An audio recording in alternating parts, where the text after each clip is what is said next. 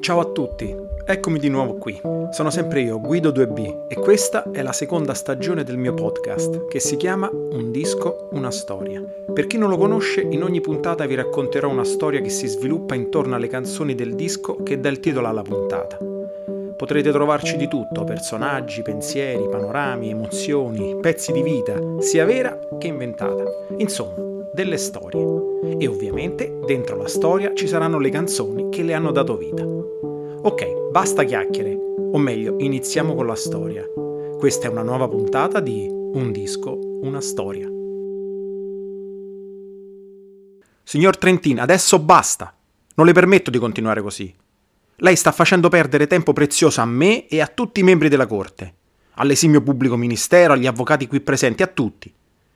Lei si sta prendendo gioco di tutti qui dentro, non rendendosi conto che così facendo sta annullando ogni possibilità di ottenere un giudizio clemente o qualsivoglia forma di attenuante in caso di giudizio di colpevolezza. Sono ore ormai che qui sproloquia, divaga, affronta temi non richiesti, puntualizza il superfluo e non risponde invece alle precise domande che le vengono poste. Non siamo qui per sentire le sue ciance, né deve presentarci il suo copione. Lei è qui per chiarire i punti oscuri di questa faccenda. Lei è parte in causa, non è né un testimone né un perito di parte. Lei è accusato di un reato gravissimo. Rischia di finire in carcere per molti anni se non chiarisce la sua posizione, eliminando ogni dubbio sulla sua potenziale colpevolezza. Le chiedo, e questa è l'ultima volta, di attenersi strettamente ai fatti, rispondendo nel modo più conciso possibile alle domande che le vengono poste. Non ipotizzi, non supponga né deduca. Dica solamente quello che sa per certo, perché ha visto, ha sentito o conosce per fonte diretta. Ha capito quello che le ho detto? Mi faccia capire che ha veramente compreso quanto le ho appena detto e soprattutto il motivo per cui l'ho fatto. Bene, allora possiamo procedere. Chiedo al pubblico ministero di riprendere da dove aveva lasciato. Questo disco, nato in una lunga notte tra il venti e il ventuno luglio agosto, non ha altra pretesa che quella di essere, nei suoi evidenti limiti, un documento. Raccoglie infatti i momenti più significativi di un prodigio. Per la prima volta un uomo ci ha parlato. Aiuto, ho aperto la radio. Chi alto parla? All'altoparlante? Ah!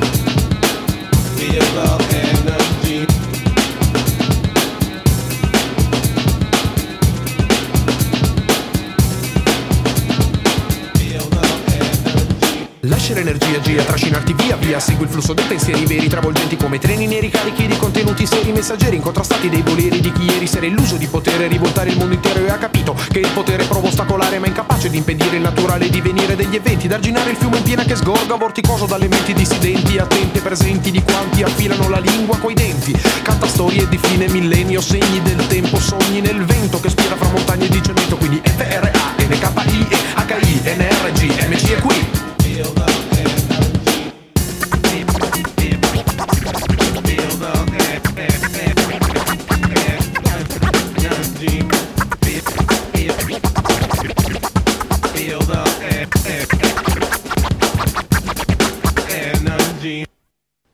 Signor Trentin, non siamo qui per colpevolizzarla né per dare giudizi morali. Siamo qui per valutare i fatti in funzione delle norme vigenti del codice penale. Certo è che nella valutazione si terrà conto di tutte quelle condizioni al contorno che possono aver influito sulle sue capacità di giudizio e di comportamento. Questo, tengo a precisarlo, è proprio per il suo bene, per evitare giudizi avulsi dalla realtà in cui si sono svolti i fatti. A tale scopo, sfruttando la richiesta del Presidente, le vorrei chiedere di parlarci brevemente della sua, chiamiamola, formazione, descrivendo la famiglia in cui è cresciuto, i rapporti con i suoi genitori, l'ambiente scolastico e di amicizie che ha frequentato, soprattutto negli anni della sua giovinezza. Guardi, signor Trentin, non fraintenda. Quanto dirà non sarà preso né come prova di colpevolezza né come giustificazione. Serve solamente alla Corte, che non la conosce, per farsi un quadro più dettagliato di lei, del suo modo di essere e di pensare. Avere un'idea più chiara del suo metro di giudizio, che è risaputo formarsi principalmente attraverso il proprio vissuto, le esperienze quotidiane di vita, e quindi non potrà che aiutare il giudizio della Corte stessa. Ci racconti quindi di lei. Cerchi di farci entrare nel quadro della sua vita. Ci mostri il panorama, il contesto in cui è cresciuto e di conseguenza in cui ha imparato ad agire. La prego, cominci pure.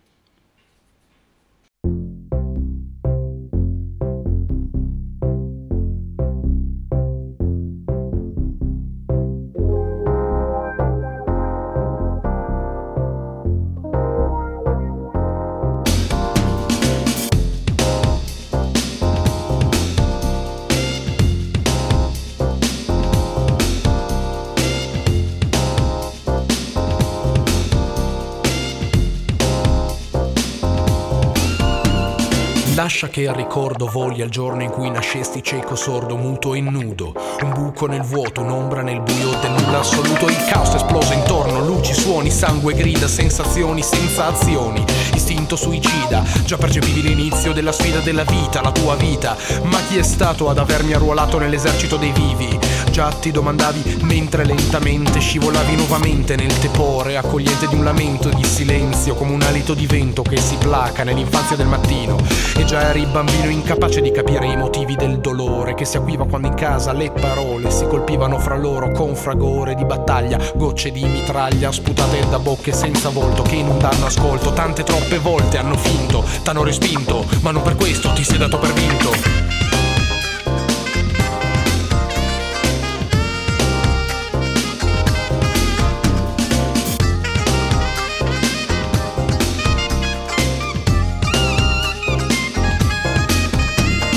Il tempo intanto corre come il vento in un momento, già ti vedi adolescente in quell'istante, senti tutto il vuoto che ti avvolge come un manto dolce e soffocante mentre gridi. Cerchi di sfuggire ma finisci per vederti solamente come una scialba somma di porzioni congruenti senza senso apparente. Un buon a niente convinto a convivere con una solitudine immensa fatta da ansia ed insuccessi. Pensi di affrontarla ma ti scansi, vinci la paura del diverso, sfondi il muro dei timori, esci fuori. Allo scoperto nel deserto, spazio aperto, provi sconcerto, avverti vertigini e crolli, ti senti sfiorare, ti vedi fiorire, ti vedi passare, ti senti appassire, morire, impazzire, vorresti scappare ma resti passivo, immobile, vivo e pensante, refrattario agli attacchi della vita, damantino cenobito, suppliziante, pentito, perplesso, convinto, l'importante è non darsi per vinto.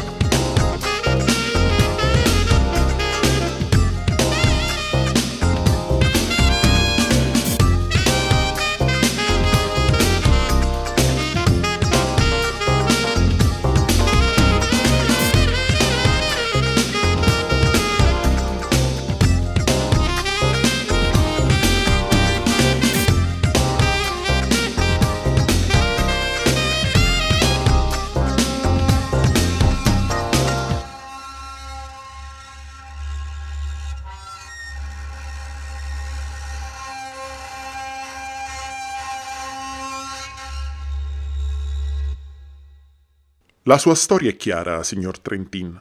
Abbiamo compreso l'ambito personale in cui si è sviluppato e, come detto, sarà sicuramente utile per le valutazioni future. Certo è che lei è qui, davanti a questa Corte, per rispondere a delle accuse precise. Come pubblico ministero ho già esposto la posizione dell'accusa, che penso sia chiara e ben supportata da evidenze e riscontri. C'è però ancora una zona di grigio da chiarire, e lei è al centro di questa zona. Certi suoi comportamenti nel periodo sotto esame sono contraddittori, poco o per nulla giustificabili dal punto di vista razionale. I suoi spostamenti nello stesso periodo sono a dir poco senza senso. I tabulati delle sue telefonate evidenziano frequentazioni sospette, al limite del lecito, diciamo. Sembrano nascondere qualcosa, o almeno questa è l'impressione che ne risulta dall'analisi delle sue parole in quelle telefonate. Che lei non ami le regole, i perimetri dettati dal senso civile, è palese. Come è anche ovvio che lei si consideri un isolato, un cane sciolto. Le posso dire che è stato proprio il suo comportamento, definiamolo singolare, a porla sotto i riflettori della legge. Persone per bene, normali, non vengono poste sotto osservazione dalle forze dell'ordine. Sono le persone come lei, poco trasparenti, criptiche, dagli atteggiamenti loschi, che richiamano l'attenzione dello Stato. E noi siamo qui oggi proprio per capire se questa attenzione sia motivata ed anzi richieda ulteriori attività di controllo o anche di contenimento. Secondo lei stiamo esagerando con tutta questa attenzione su di lei?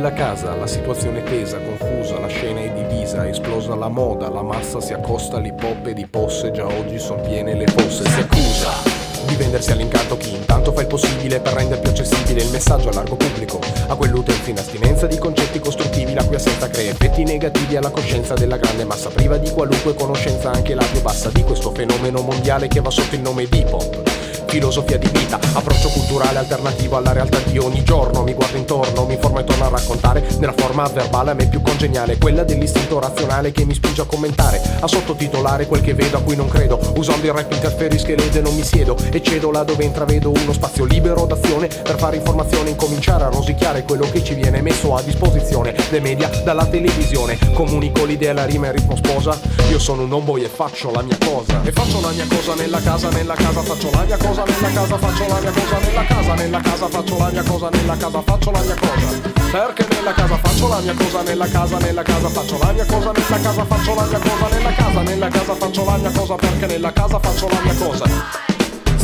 Si snoda la mia rima sopra il ritmo come prosa, si attacca alla tua mente quasi come una ventosa, tatuaggio indelebile dell'anima, ritrosa la disamina che penetra e contamino insemino il sistema come un virus oggendemico, domani epidemico, questo è ciò che auspico avvenga.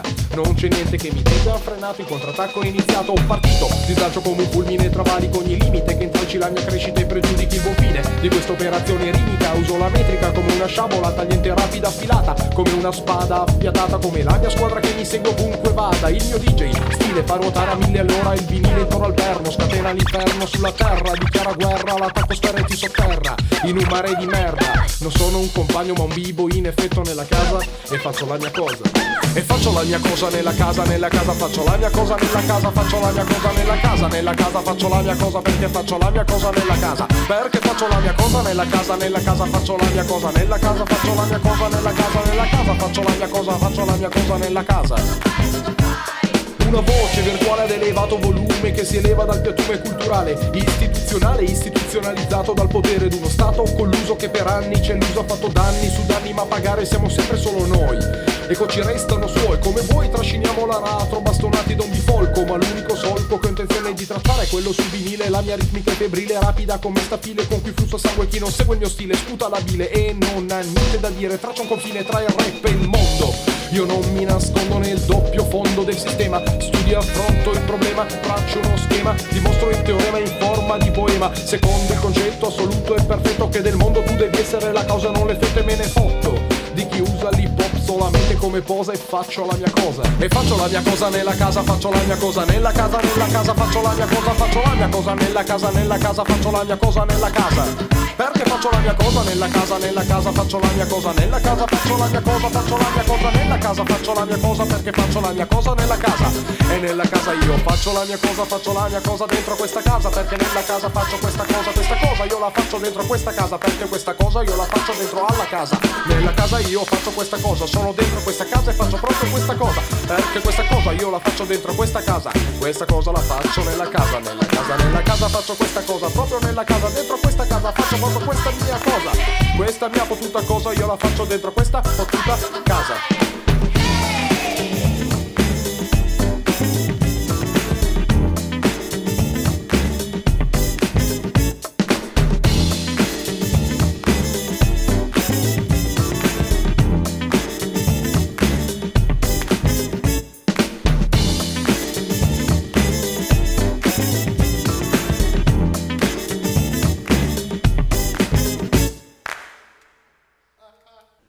Guardi, signor Trentin, non faccia la morale a questo tribunale. Non siamo stati noi a comportarsi in maniera anomala, a mascherare le reali intenzioni delle nostre azioni, a frequentare gruppi di persone ben note alle forze dell'ordine per innumerevoli precedenti. E non siamo noi i dietrologi insurrezionalisti che puntano il dito a chi ci sta davanti, mentre ci operiamo per sovvertire l'ordine costituito. Qui non siamo in uno stato totalitario, sotto il controllo egemonico di un dittatore sanguinario contro cui serve combattere per ristabilire una pace democratica. Qui non stiamo parlando di rivoluzione, di rivendicazioni sociali egualitarie. Siamo in Italia. Sono gli anni novanta, signor Trentin. Abbiamo lasciato alle nostre spalle gli anni di piombo. Siamo in un periodo di forte sviluppo economico e sociale. Viviamo in una democrazia evoluta, che avrà i suoi difetti, certo, ma tra questi sicuramente non c'è il controllo segreto di cittadini onesti. Quindi le vorrei chiedere, per l'ultima volta, di spiegarci la sua posizione in questo dibattimento. Cosa vuole nascondere con il suo comportamento sospetto, con i depistaggi dei suoi complici, con queste sue mezze ammissioni, o le risposte che ci sta dando, così contorte e poco chiare? Oppure facciamo così, glielo chiedo direttamente quello che voglio sapere. Mi serve una risposta secca, un sì o un no. Sinceramente, signor Trentin, come mi sembra lo sia stato in questa udienza, le chiedo, ha partecipato all'organizzazione dell'attentato contro la sede del giornale Notizie della Sera, avvenuta il dodici marzo del millenovecentonovantasei? Ha capito la domanda? Può rispondere, per favore? Come devo considerare questo suo silenzio?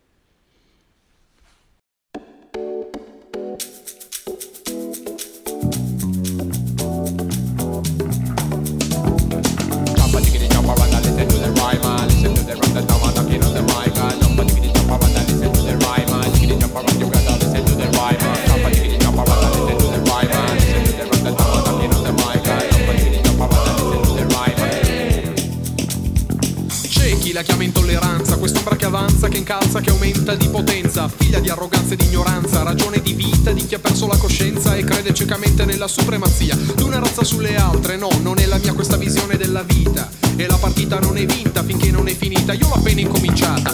Una manciata di dadi è stata tirata e la valanga di facce numerate non si è ancora fermata, non si sa il risultato, ci hanno provato a stabilire a priori chi è dentro e chi è fuori, chi è uno, chi è zero, chi è bianco, chi è nero, ma questa è l'opinione di una parte, non è la più importante, solo quella del più forte, e non abbiamo scampo di fronte alla morte. Far come il gatto e il topo non è lo scopo di questo gioco di ruolo guidato da un master senza scrupoli. L'odio fra i popoli, forti sui deboli, che sono abili a crearsi alibi indimostrabili, che accappano ragioni futili ma incontestabili, che negano tutti i diritti ai propri simili in nome di una giustizia propria degli uomini soltanto nella forma, non negli intenti. Se grosso ti rispetto, se no calci sui denti, diversi nell'aspetto, siamo scritti in mille lingue, ma siamo liberi di sangue. Tutti liberi di sangue, siamo liberi di sangue, tutti liberi di sangue, siamo liberi di sangue, volumi di storia futura, diversa cultura ma identica natura, è inutile negarlo, questi sono i fatti, il prologo e l'epilogo è uguale per tutti, farabutti, politici corrotti, uomini dotti, mafiosi poliziotti, non c'è spazio per nessuna distinzione, se tutti né Zulu. E quando un uomo è nudo è nudo e nessuno può dire se quest'uomo sia buono o cattivo. Figurati se importa poi come si veste. Una bestia in divisa resta una bestia chiamata a tutelare i diritti di chi è successo a brother Rodney King, colpevole del crimine di essere nato nero nella buia capitale dell'impero del denaro. Colpo su colpo, battuto come un polpo, legato, incaprettato e trascinato per lo scalpo. Documentato, l'hanno filmato, pagine d'odio scritte su selciato, vergate col sangue di un uomo innocente e impotente che con quei bastardi non c'entrava niente. Ma cara gente, quotidianamente succede anche in Italia, ma non si sente. Lentamente, inesorabilmente, la sabbia del tempo ricopre la mente. Ogni giorno, ad ogni mese, ad ogni anno, in tutto il mondo la violenza comanda le azioni di uomini e nazioni, sesso, razza, religioni. Non mancano occasioni per odiare, ma dobbiamo ricordare che siamo liberi di sangue. Tutti liberi di sangue. Siamo liberi di sangue. Tutti liberi di sangue. Pagine, pagine, pagine di sentimenti, emozioni, decisioni, ripensamenti, fitte, pagine scritte, anime trafitte dal dolore di sapere che c'è chi non vuol capire che fa male a sentirsi e vedersi diversi, costretti a scenare una farsa perversa in questo universo di sole comparse percorso dall'odio. O vinci o sei perso, no.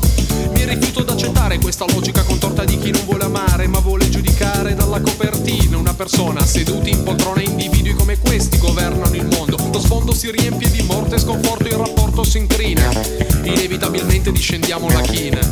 Già lunga la lista di ottusi soprusi, ma più passa il tempo più crescono gli abusi su donne umiliate dai capi d'aziende. Se brava c'è il posto, se no alzi le tende. Su uomini nati lontano, troppo a sud per tendergli la mano, carcasse fumanti nei campi di sole, migliaia di gole gonfie di parole di dolore, spine nel cuore di quelli che vedono marcire i loro fratelli. Popoli usati come merce di scambio, mi oppongo, a patti non scendo con questa realtà. E non mi va, e non mi va, e non mi va che patibolo sia il titolo del nuovo capitolo che stiamo per scrivere. Forza, capitelo, usiamo più il cuore, un po' meno le spranghe, perché siamo liberi di sangue. Tutti liberi di sangue. Siamo liberi di sangue. Tutti liberi di sangue. Siamo liberi di sangue. Tutti liberi di sangue. Siamo liberi di sangue. Tutti liberi di sangue. Capisco che non vuole dare informazioni che potrebbero danneggiare lei e soprattutto eventuali compagni di avventura, signor Trentin. Mi faccia però sottolineare nuovamente una cosa.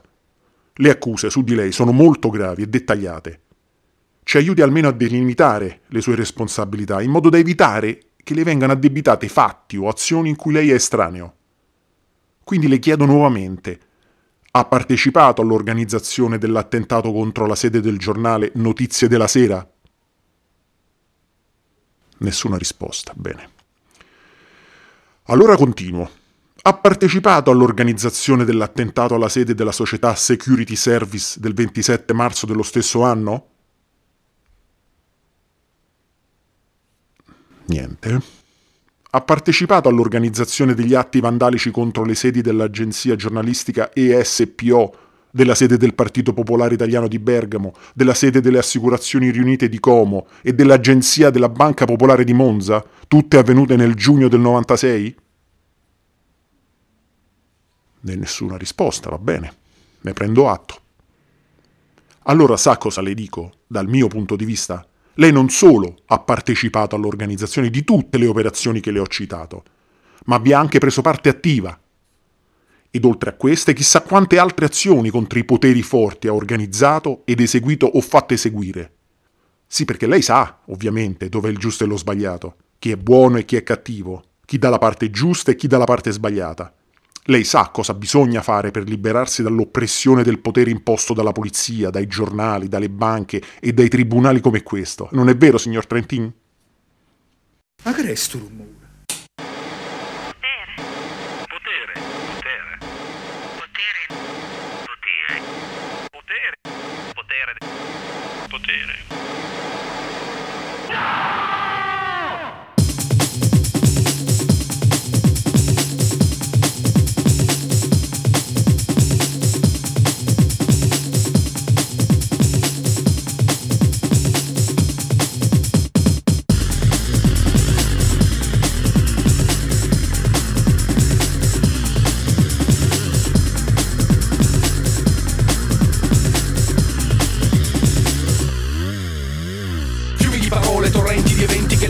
Tagliano le menti delle genti rendendoli impotenti, sterili, incoscienti come salici viaggetti in mezzo al turbine dei venti. E questa è la realtà, unica, tragica, storica, priva di retorica, figlia dell'America, isterica, discarica, domire, che illusioni, che cacciataio, paradisi, ma che invece sono gironi infernali, di emozioni artificiali dove lacrime di gioia e di dolore sono uguali, banali, formali, sanometriate, bidimensionali. Questo è un teatro permanente, un circo di fenomeni formato dalla gente, secondo quella logica, presa dai latini, che ne fanno gli spettacoli ci rendono agli illini, passivi, inoffensivi, privi del bisogno di accertarci le servivi. Siamo cani sperimentali di Pablo, la cui salivazione viene dalla televisione controllata, manipolata, pianificata, secondo il palinsesto che prevede la giornata. Comincia dal mattino fino alla sera, l'isterico pigiare delle dita sopra la tastiera del telecomando, scelto e secando, ora accelerando, ora rallentando, è lui che ci comanda in questa sarabanda d'opinioni, di fatto ci basta scegliere la banda. U H F, V H F, occasioni di beffe, ce ne sono a bizzeffe e basta, ribellarsi un dovere, disconnetti il potere.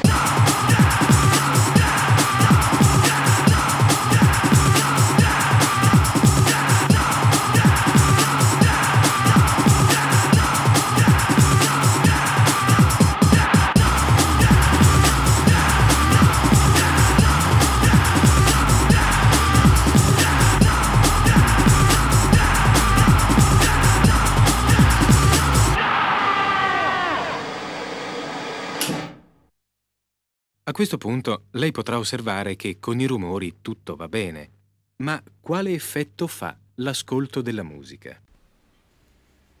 Va bene, signor Trentin, la sua posizione ora c'è chiara e non penso che né il pubblico ministero né nessun membro di questa corte abbia ancora voglia di restare in quest'aula. Fino all'ultimo si è ostinato nell'arroccarsi nella sua posizione di difesa, di ingiustamente colpevolizzato di atti a lei estranei o comunque da lei considerati leciti, anzi auspicabili nelle sue attuali condizioni. Ha detto di tutto per allontanare da lei ogni accusa, non dimostrando mai veramente la sua innocenza, adducendo giustificazioni più o meno aleatorie riguardo la correttezza ideale delle azioni di cui è accusato o la soggettiva giustizia che secondo lei supporta le motivazioni dei gesti fatti. Questa corte si è riunita, ha analizzato le carte processuali, le deposizioni fatte, le prove presentate sia dal P M sia dalla sua difesa e alla fine ha deliberato. In nome del popolo italiano, visto gli articoli centotrentacinque, centosessantotto, trecentododici e trecentoquindici del Codice di procedura penale, valutate le richieste di attenuanti specifiche e generiche portate dalla difesa, dichiara il qui presente Lorenzo Trentin colpevole delle accuse mosse a suo carico. Dichiara altresì che la condanna a lui ascritta sia di anni otto e mesi sei di reclusione, con decorrenza immediata da scontare presso il penitenziario di Udine. La Corte dichiara altresì che le spese processuali più i risarcimenti, che saranno definiti successivamente alla pubblicazione di questa sentenza in sede di processo civile, siano a carico del suddetto Lorenzo Trentin. L'udienza è chiusa. Che dice, signor Trentin? È contenta adesso? Beh, io sì.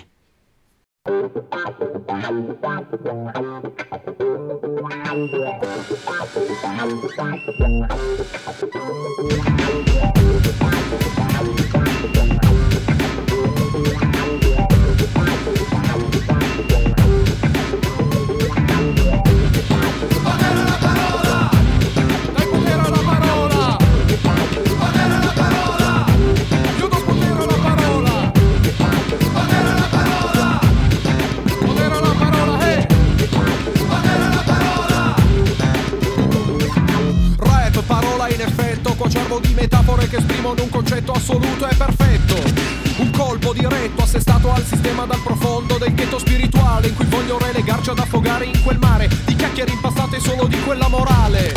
Falso opportunista che usa la censura come arma di difesa e sparavista su quanti, credimi non tanti, rifiutano ogni forma di controllo messa in atto dai potenti, dai signori che controllano l'opinione, da quelli che correggono le bozze del copione chiamato informazione, in scena tutti i giorni sugli schermi di un'intera nazione. Questo è il veleno che ci vogliono inoculare, non esiste antidoto, è la morte mentale. Opponi resistenza, non farti plagiare, se non ti vuoi ridurre in uno stato terminale, nella stasi comatosi chi è incapace di pensare preferisce lamentarsi se qualcosa va male e agire, pensare e parlare, esplorare ogni capanna del villaggio globale, spalancare le finestre alla comunicazione personale, aprire il canale universale, dare fondo all'arsenale di parole soffocato dalle ragnatele di un'intera generazione di silenzio. Questo è ciò che penso, la vita è la mia scuola, do potere alla parola. Potere alla parola, potere alla parola, potere alla parola.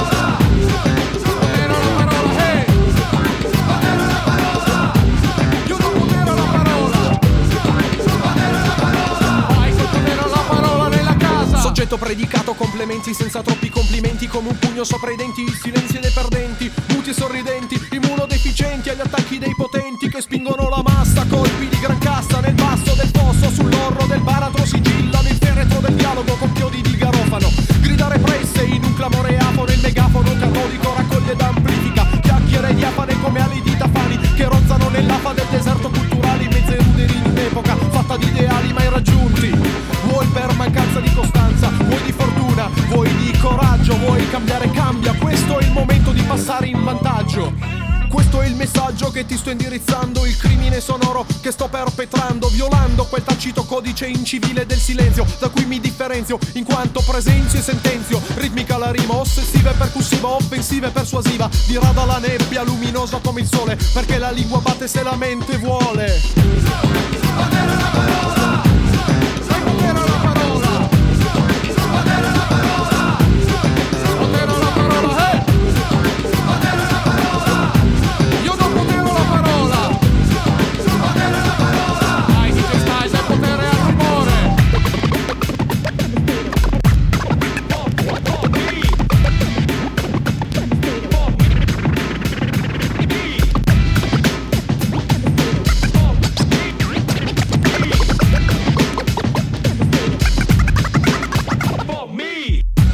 L'orizzonte vedo un punto d'arrivo, un traguardo e vado a rotta di collo, inciampo e cado, mi sbuccio le ginocchia ma non ci vado, tiro il fiato, mi rialzo, mi tuffo e guado la palude che ricopre quell'Eldorado di ideali che sedimentati come fango ricoprono il fondo dello stagno in cui mi bagno. Torbido e malsano, si sa com'è così, torbido e malsano, ricettacolo di stimoli soffritti d'un passato ormai lontano, sospesi in un limbo di silenzio inumano, rotto dal vortice verbale che penetra sotto la pelle, fa male, ma è giunto il tuo momento, non stare a guardare. Urla, squarciagola, dai potere alla parola. Potere alla parola. Dai potere alla parola. Potere alla parola. Potere alla parola. Hey! Potere alla parola. Io do potere alla parola. Potere alla parola. Chiuditi nella casa dal potere alla parola. Hey! Potere alla parola. Se c'è Bruni da potere alla parola.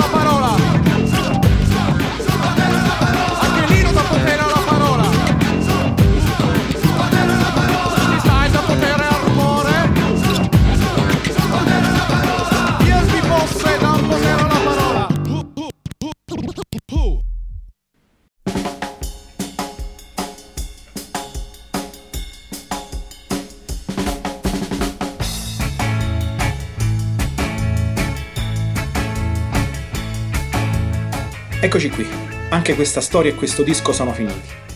Spero che il podcast vi sia piaciuto.